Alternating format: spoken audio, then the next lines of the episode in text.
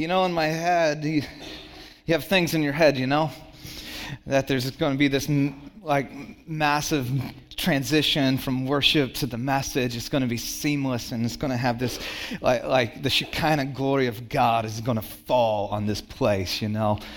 And then your mic doesn't work. And God firmly roots you back into reality that He's working in the everyday moments. God has something for you this morning. I don't know if you woke up this morning thinking that or not. God wants to move, He wants to speak, He wants to set you free. Angel. you. Know, embedded into the very fabric of our beings, the DNA of our soul, every single person on the planet recognizes and understands this truth that we were created for more. Whether you're religious or not religious, there is this hunger and there is this thirst and there is this quest. There's this recognition that there is more to life than our to do list, more to life than simply being upwardly mobile or having all the right things. In fact, we know that there's more to life than simply doing church, if I can say it like that. We were created. You were created. I was created. We were created to have an intensely personal relationship with the God of the universe. I mean, said another way, we were created for our Creator. It's intimate, it's personal. It's dynamic, it's life giving, it's soul shaping, it's purpose fulfilling relationship. And there's this hunger and there's this thirst for this dialogue with mystery, this dialogue, this intimate conversation with God. We're going to spend the next three weeks talking about how to engage in this dynamic, soul shaping, life giving conversation with God. Some call it prayer, but I'm kind of wary to call it prayer because immediately what comes to your mind isn't soul shaping, isn't dynamic. For many, it comes off as a checklist, doesn't it? How do we engage in what we are created for? How do we step into the more we were created for? Next week, we're going to, the series title is simply this Don't Stop Short. And that's what I'm hoping you say as I preach. Don't stop short, keep going longer. No, I'm just kidding. And it's not about praying longer prayers, but it's going to be very practical in how to pray. How to pray in such a way. Have you ever thought of this? How to pray in such a way that not only changes you, but also changes the world around you. And then week three is my favorite. So don't miss it. It's Palm Sunday. Don't miss week three. We're going to talk about the gift of disorientation. And I'm not even going to explain it, I want to leave some mystery in there. Um, but it is one of those things, if you get that, your whole world will change. This morning, we're going to unpack the idea of the family name because this is the foundation, this is the bedrock, this is the starting point for every single human on the planet, the family name.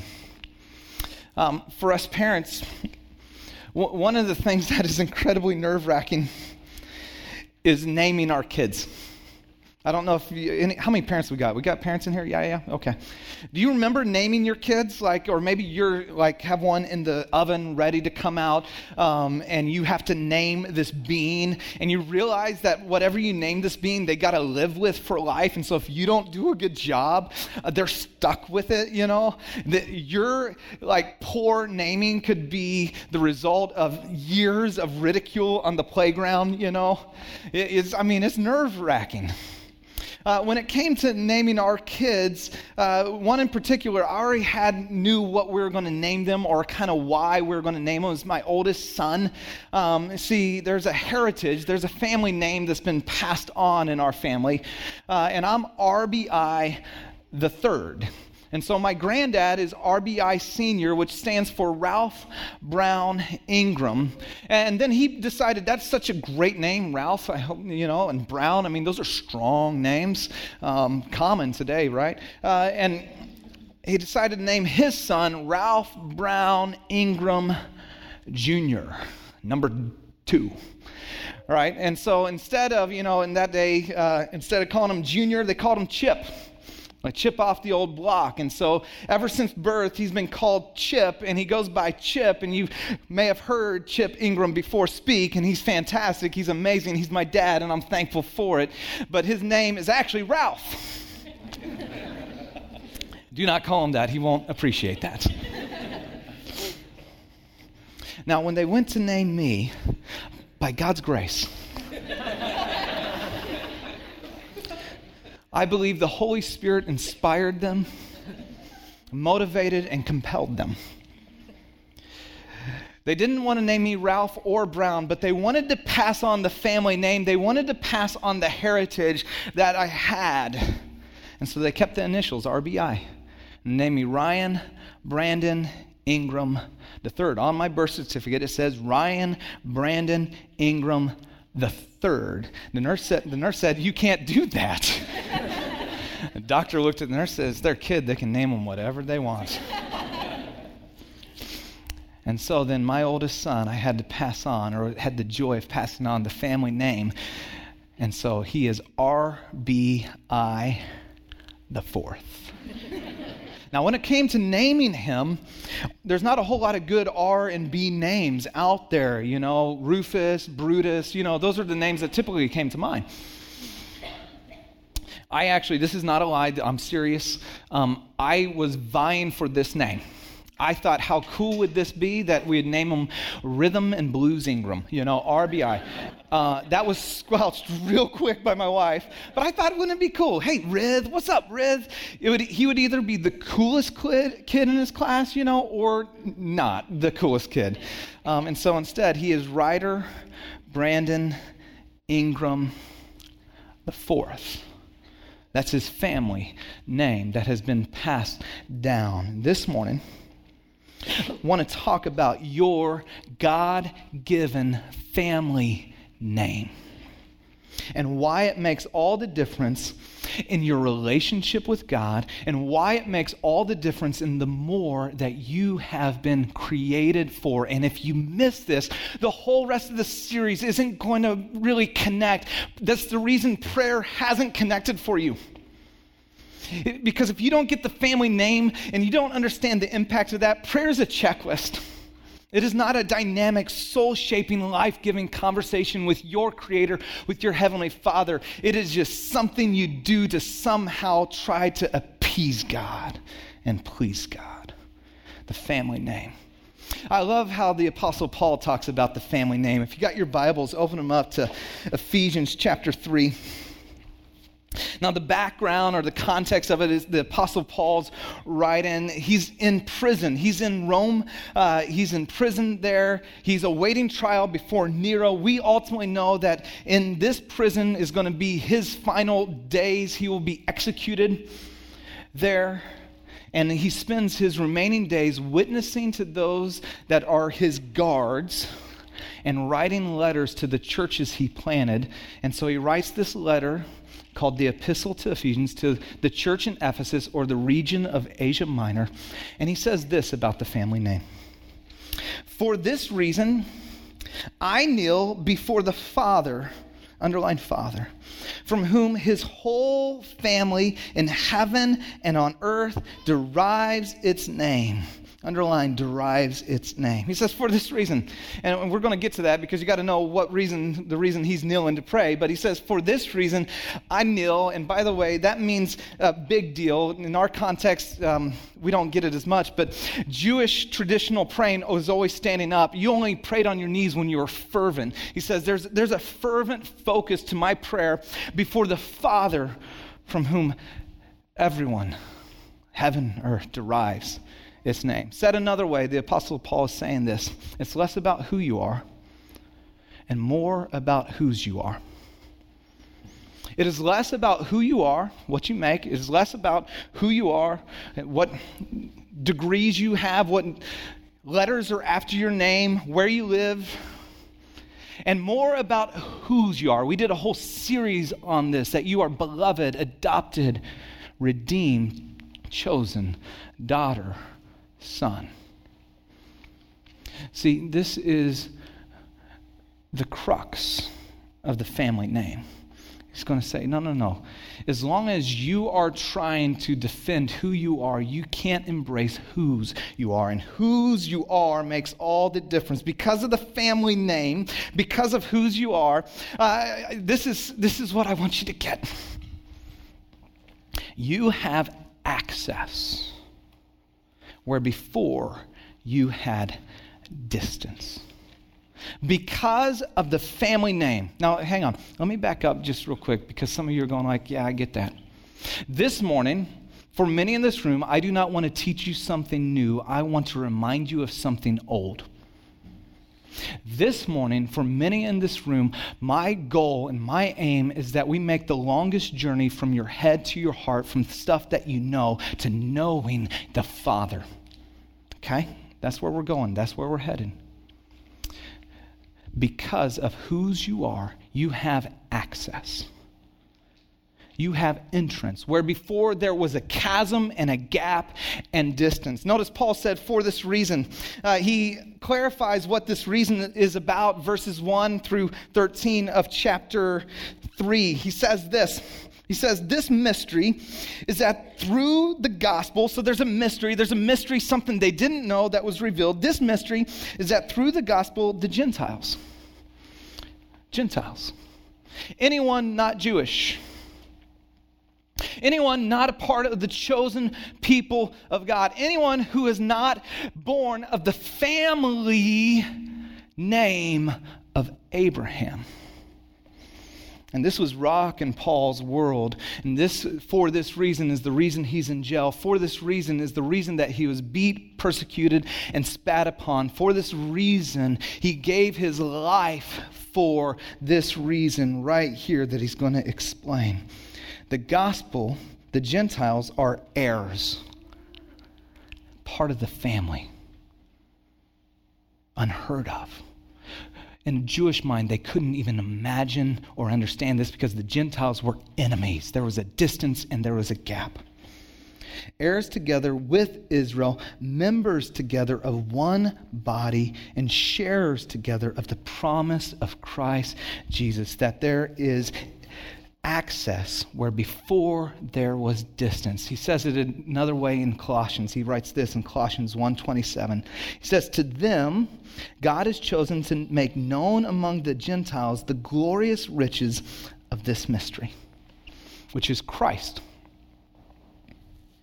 The Messiah, the long awaited King, the one who would right every wrong, in you, the hope of glory that there is unparalleled access to the Father like there has never been.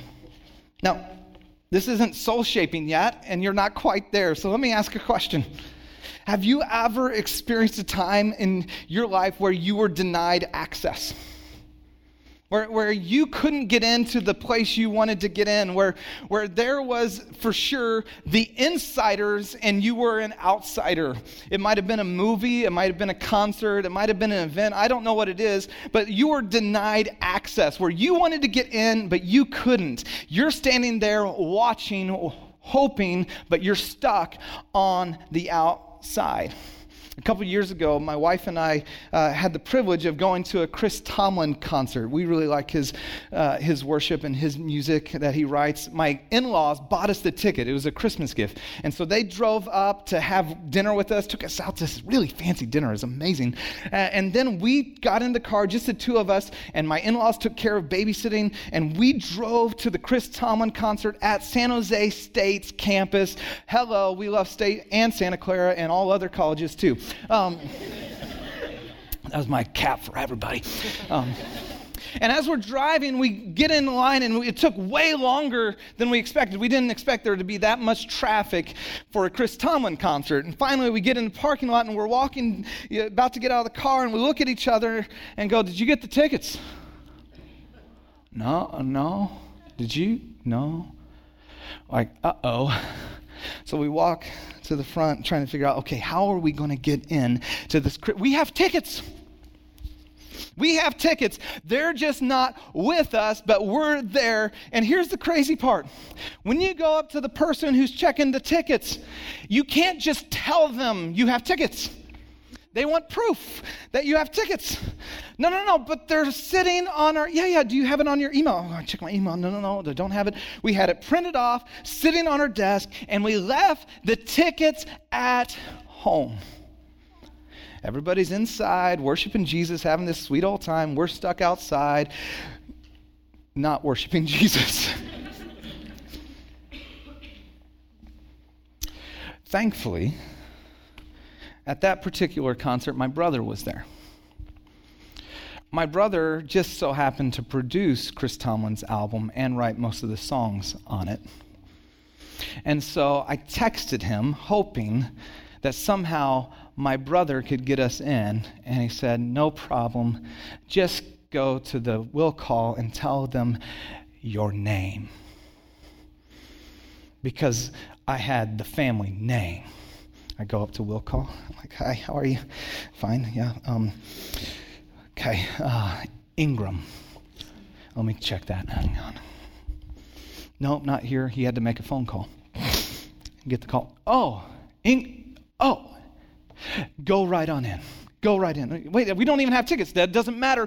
Go right on in because you're connected to your brother. And we go down, not up to the high, but down to the floor. And then because we're with him, we go to the backstage and we're hanging out feeling like we're the coolest people on the planet, but we're not.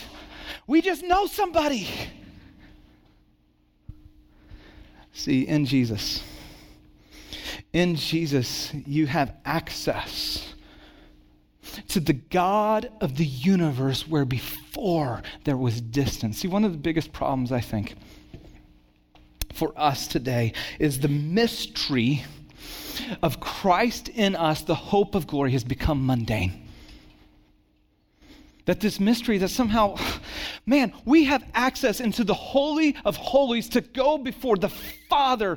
And yet we go, yeah, yeah, I throw up a prayer when I drive. Yeah, yeah, yeah, whatever. I have access. Yeah, yeah, yeah. And it just doesn't hit us that the weight of glory we get to enter into and know the Father. The question, though, is well, what kind of access do we have? You ever thought about that? You know, I mean, what is it? Is this just general admission? You know, is this nosebleed seats? Is, is, is this like, oh, hey, we're going to be on the floor? Hey, it's front row access. Is this backstage access? Is this all access? Is this full access? What kind of access do we have? And the Apostle Paul reveals with one poignant word exactly the kind of access we have. For this reason, I kneel before who? The Father. See, this is another thing that we don't get. When Jesus taught his disciples to pray, he said, What? Our Father in heaven. Say it with me. Come on. Some of you grew up in Catholic Church. You know this. The rest of us, we'll learn it right here. Our Father in heaven, hallowed be the name. Yeah, some of you even had it in. Now we're done. We just get the first line. Just get the first line. That's good.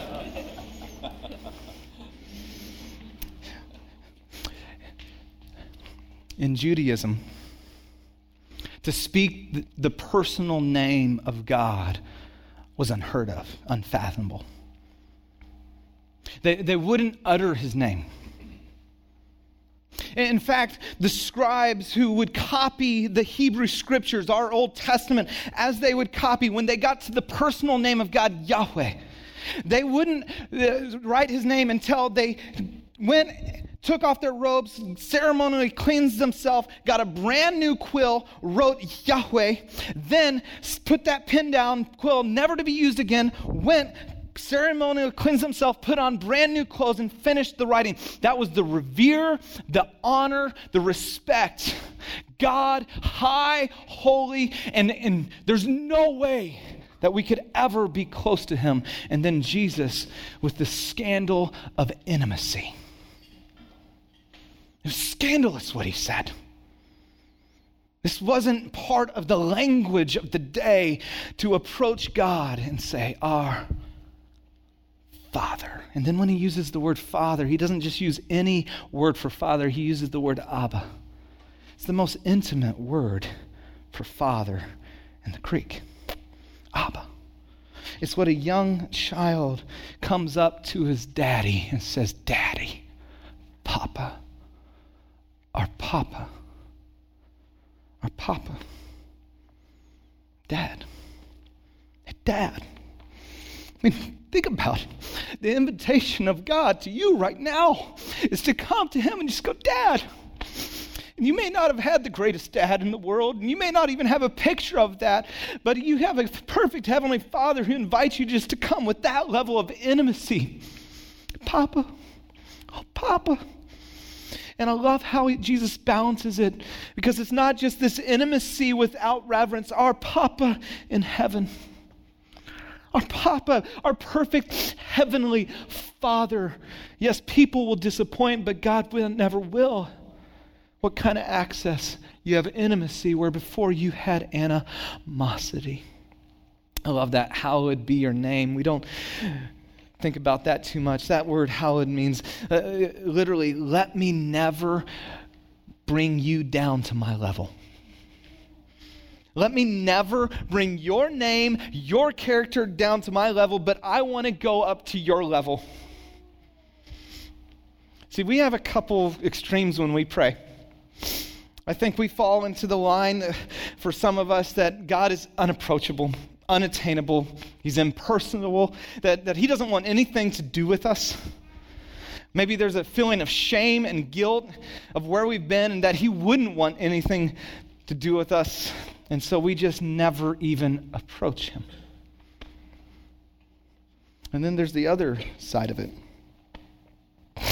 There's those of us in this room that we're far too familiar with the Father.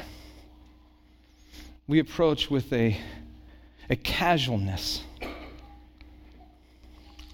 we treat them like a genie or a cosmic vending machine where, dear God, you, you, like every prayer starts this way Dear God, dear God, dear God, dear God, parking space, okay, boom, woo praise the Lord. You know, dear God, A, dear God, whatever it is, dear God, that girl, woo, she's smoking hot and you want me with smoking hot girl. Help her come to know Jesus, dear God, in Jesus' name, amen. Woo, are you, okay. Dear God, right? We treat him as if somehow he solely exists to meet our needs, wants, and desires. Or we get so like, he's our BFF. What's up? Uh, he's my homeboy. We don't say that much anymore, but it's the only thing my culture says, I'm sorry, I just totally dated myself, and you guys are like, I'm not going to listen the whole rest of the way. but there's this casualness Yes, he is Papa, but he is holy. He is righteous and true. And what we have to understand is this before Jesus, we are in hostility with the holy and righteous God because we are sinners who have rebelled from Him. And what His justice demanded, God's love provided in Jesus. And as a result, hostility is taken away, and now we have intimacy. And so when we come to the ground of Father, we have full access intimacy with the King of Kings, our heavenly, perfect Father. Paul says this just earlier, verse 12. He says, In him, speaking of Jesus, and through faith in him. That's how we have intimacy. Jesus, the whole way, faith in him, faith in what he did on the cross, his work, where he died for our sins, where he was buried for our sins, where he rose again, defeating sin, death, that we might approach. I love that. We may approach God. How? With freedom and confidence. How, how do you approach God? Freedom, confidence. That word freedom, some of your translations says boldness. Literally, what it means is to speak freely. It's like you can just come to God and talk to God about what you want to talk about. You can speak freely. You don't have to like somehow figure out the right words to say. There's not a magic formula. There's not any of these things where, you know, if I change my voice or if I stand up, sit down, whatever it is, so that you can speak freely. And then with confidence. You don't have to doubt or worry or wonder if God will accept you. You don't have to earn it, measure up, or prove yourself. You just have to bring yourself. Um, I have these three by five cards that I review every single day. And on one of them just has my 2016 goals, and there's only five because I'm not very good at doing a lot of goals. The very top of it is here's my 2016 goal to consistently date my wife and my kids. I want to consistently date my wife and my kids. I review it every day, doesn't mean I do it every day. Uh, and so I consistently have been pursuing that. And so with my kids, uh, I've gotten to go on some daddy dates. We call them daddy dates. And so I got to go on some daddy dates, and I, I just found it so interesting how different um, those dates were between my kids and ages and stages. So I took Miles, my youngest. He's uh, almost, he'll be six this month, out for a daddy date, and you know, we're hanging out, and it's fun. And what's interesting is he's a third kid, and so around home he doesn't talk a ton because he has older brother and sister who talk for him, you know. And so, but you get him by himself, and it's just da da da ba ba ba ba ba. I mean, he just talks. Like the whole time. Like we drive to Pete's, blah, blah, blah, blah, blah, blah, just talking. Like, yeah, uh huh, uh huh. We get up to the line, just talking. And I'm like, excuse me, son. Blah, blah, blah. Oh, yeah, just a second, son. Blah, blah, blah. Okay, um, what would you like? Blah, blah, blah. Okay, okay. And he goes there, and then we sit down. He's just talking. Then we walk. I mean, the kid did not stop talking the entire time. On Friday, I went on a daddy date with my daughter.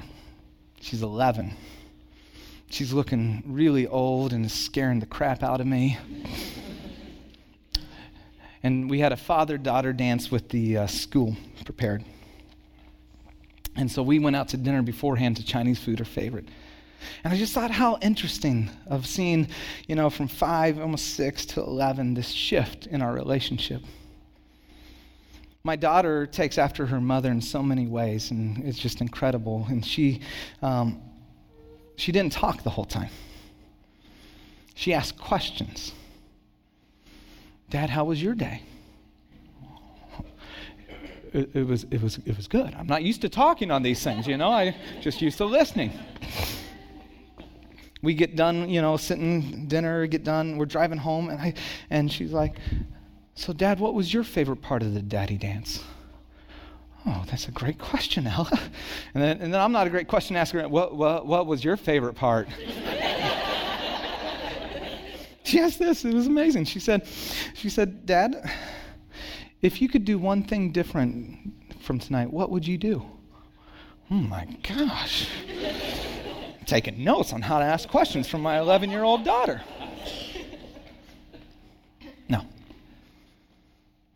For some, this is really important. The sign of spiritual maturity isn't how long you pray, but is the shift from simply moving from wanting the Father to know you, your heart to wanting to know the Father's heart. See, it is okay, and the Father welcomes it when you step into the faith and you're new in your faith, and you just, He said, with, with confidence, speak freely. Speak freely. What's on your heart? Bring it. Bring it all. You don't have to hesitate. You don't have to worry. You don't have to wonder. Just bring it all. But if you spend your entire Christian walk just bringing it all and never asking and inviting and wondering what the Father thinks, it will hinder your growth. And for some, you just need to step into this transition of listening a little bit more than you're speaking to God and asking questions of the Father and wanting to know His heart and His thoughts and wanting to know what He's thinking about and inviting Him to speak. Why? Because you have access where before you had distance. And you have a level of intimacy to approach Papa, where before you had animosity. And I love how the Apostle Paul closes out this one sentence. Because this is the thing for many in this room that's going to move prayer from a checklist to a life engagement. This is what's going to move prayer if you have the courage to apply it, if you have the courage to do it, to move it where the, those words access and intimacy aren't catchphrase and head knowledge, but it becomes a heart reality of I know God. Notice what he said? I love this. From whom every family in heaven and on earth derives its name. You carry the name of God, the family name. It's not who you are, it's whose you are. You have been chosen to carry the name of Jesus. Everywhere you go, you are a carrier. You are a carrier of the name of God. You represent Him. You know, the Apostle Paul didn't start as the Apostle Paul, right? He started as Saul of Tarsus. Remember this. Acts chapter 9 unpacks how Paul or Saul became Paul. Remember that Paul's past as Saul was not the prettiest past. I mean, he was a brilliant rabbinic mind, top of his class, excelling in the religious institution and persecuting Christians with such fierce intensity. And he's on this road towards a city called Damascus with papers in his hand to persecute and kill Christians. And on the road, he had a life changing encounter with Jesus. On the road, he got knocked off his high horse, literally. That's what happened. God showed up, Jesus showed up, bright light, and you hear this phrase, and Jesus asks him, He says, Saul, Saul, why are you persecuting me? I love this line. We can't go into it. But he says, Who are you? Lord, because he knows whoever this is talking to me is God. He knows that whatever's happening here, you're in control, I'm not in control. And he says, It's Jesus whom you're persecuting.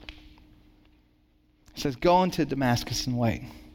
And then, then God taps on the shoulder of a guy named Ananias and says, I want you to go send this message to Saul of Tarsus. No, no, no. I think you, uh, God, I'm not so sure if that's exactly what you meant to say. Um, maybe it's another Saul of, of uh, Barsus. Maybe that, not Tarsus, but Barsus. Maybe, did you stutter? Because this guy came to kill us, and you want me to go and share what with him? And he says, No, this is what I want you to say to this Saul, who we now know as Paul, who wrote half of the New Testament. He said, But the Lord said to Ananias, Go. This man is chosen is my chosen instrument to what? Carry my name before the Gentiles and their kings and before the people of Israel. As a follower of Jesus, wherever you go, you carry the name of Jesus with you. We get this as parents. We, we understand this. Because this is why, for us as parents, when our kids respond with such respect and manners at a restaurant, and we don't have to tell them, say thank you. You better say thank you. Gosh, oh, you didn't say thank you. You know, but when they're like, oh, thank you, may I please have some more? Wouldn't you learn the word may? Um, you know, eh, when they do that, when they're off at a friend's house and you hear that they were just a, a delight and so respectful, you're like, yes. And when you hear that they weren't, you're like, oh. And here's why. Because in some small way, we get this that their behavior and their reaction and the way they do, do life reflects on us as parents because we are their dad and their mom, and they carry our name wherever they go. And God looks at you. This is a game changer. He says, You have been chosen wherever you go to carry my name. See, all too often we are far too concerned with making a name for ourselves rather than simply carrying the name God has given us. And if we began to shift and go, no, no, no, I, I'm not making a name, I already have a name. I'm not going to, I'm not worried about making a name. I have a name. All of us, by the way, are name carriers. You, you get that, right? We're, we're by nature name carriers. Just think about this Apple's a name, right? Google's a name. Gucci, Prada, Lululemon, Sony. See, what else? Let's think about us some other names. What are you wearing? Levi's, Vans, Ray Bans.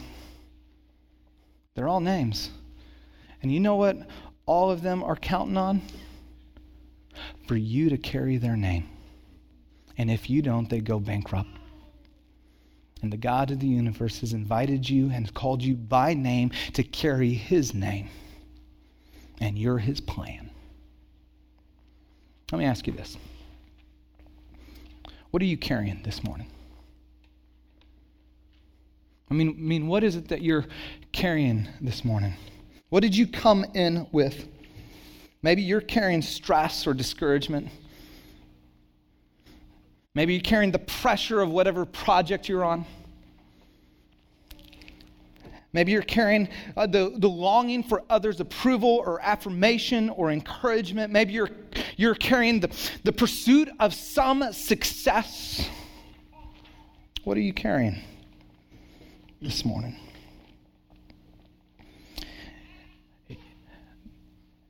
You have access where before you had distance. You have intimacy. You have intimacy with Father, God. Where before there was animosity, and you carry the name of Jesus. For some this morning, the sermon, like, man, you're on, you, you came in, you're like, yeah, I'm carrying the name, and, and I'm on fire, and I'm getting after it, and we're just so thankful for you. We're thrilled for that. And we just want to encourage you keep running, keep experiencing the Father's heart. For others this morning, this, this sermon was like BBs off a tank. Just dang, dang, dang. I was, uh, when I was nine, we moved from Santa Cruz to, or from Dallas to Santa Cruz. On the way, my dad decided to make a pit stop at the Grand Canyon. I mean, beautiful, magnificent, brilliant, breathtaking, grand freaking canyon. And pull off a couple hour drive out of the way. Me and my brothers get out of the car. We look at the beautiful, breathtaking Grand Canyon, and this is what we said big hole in the ground. Got right back in the car. For some, when I say you have access, you have intimacy. You've been called to carry. It's like BBs off a tank. It's like staring at the beauty and wonder of the Grand Canyon, and it's simply a big hole in the ground. Here's what I ask you to do Would you bring that to God?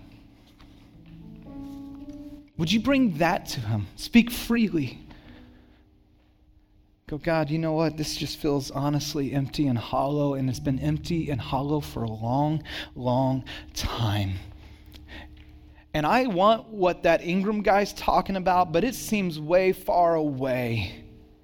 Would you meet me here? And then would you have the courage to sit at the Father's feet until that big hole in the ground starts to take your breath away?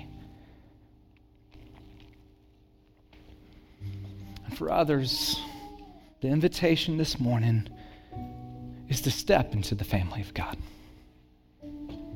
Step into the family of God through faith in Jesus. Simple. It's a simple confession where you just say, Jesus, I need you. I want you. I believe that you weren't just a good man, that you actually were the God man, that you came, died in my place, and then rose again that I might have life. I have been invited into the family. I want to be in the family. You've already chosen me, and I'm choosing to believe. And there's not a prayer, magical prayer or something like that, that you just a conversation with God where you say, God, today, today, I want to step into the family of God. I want to have access and intimacy. And in that moment, when you confess and you invite, you have life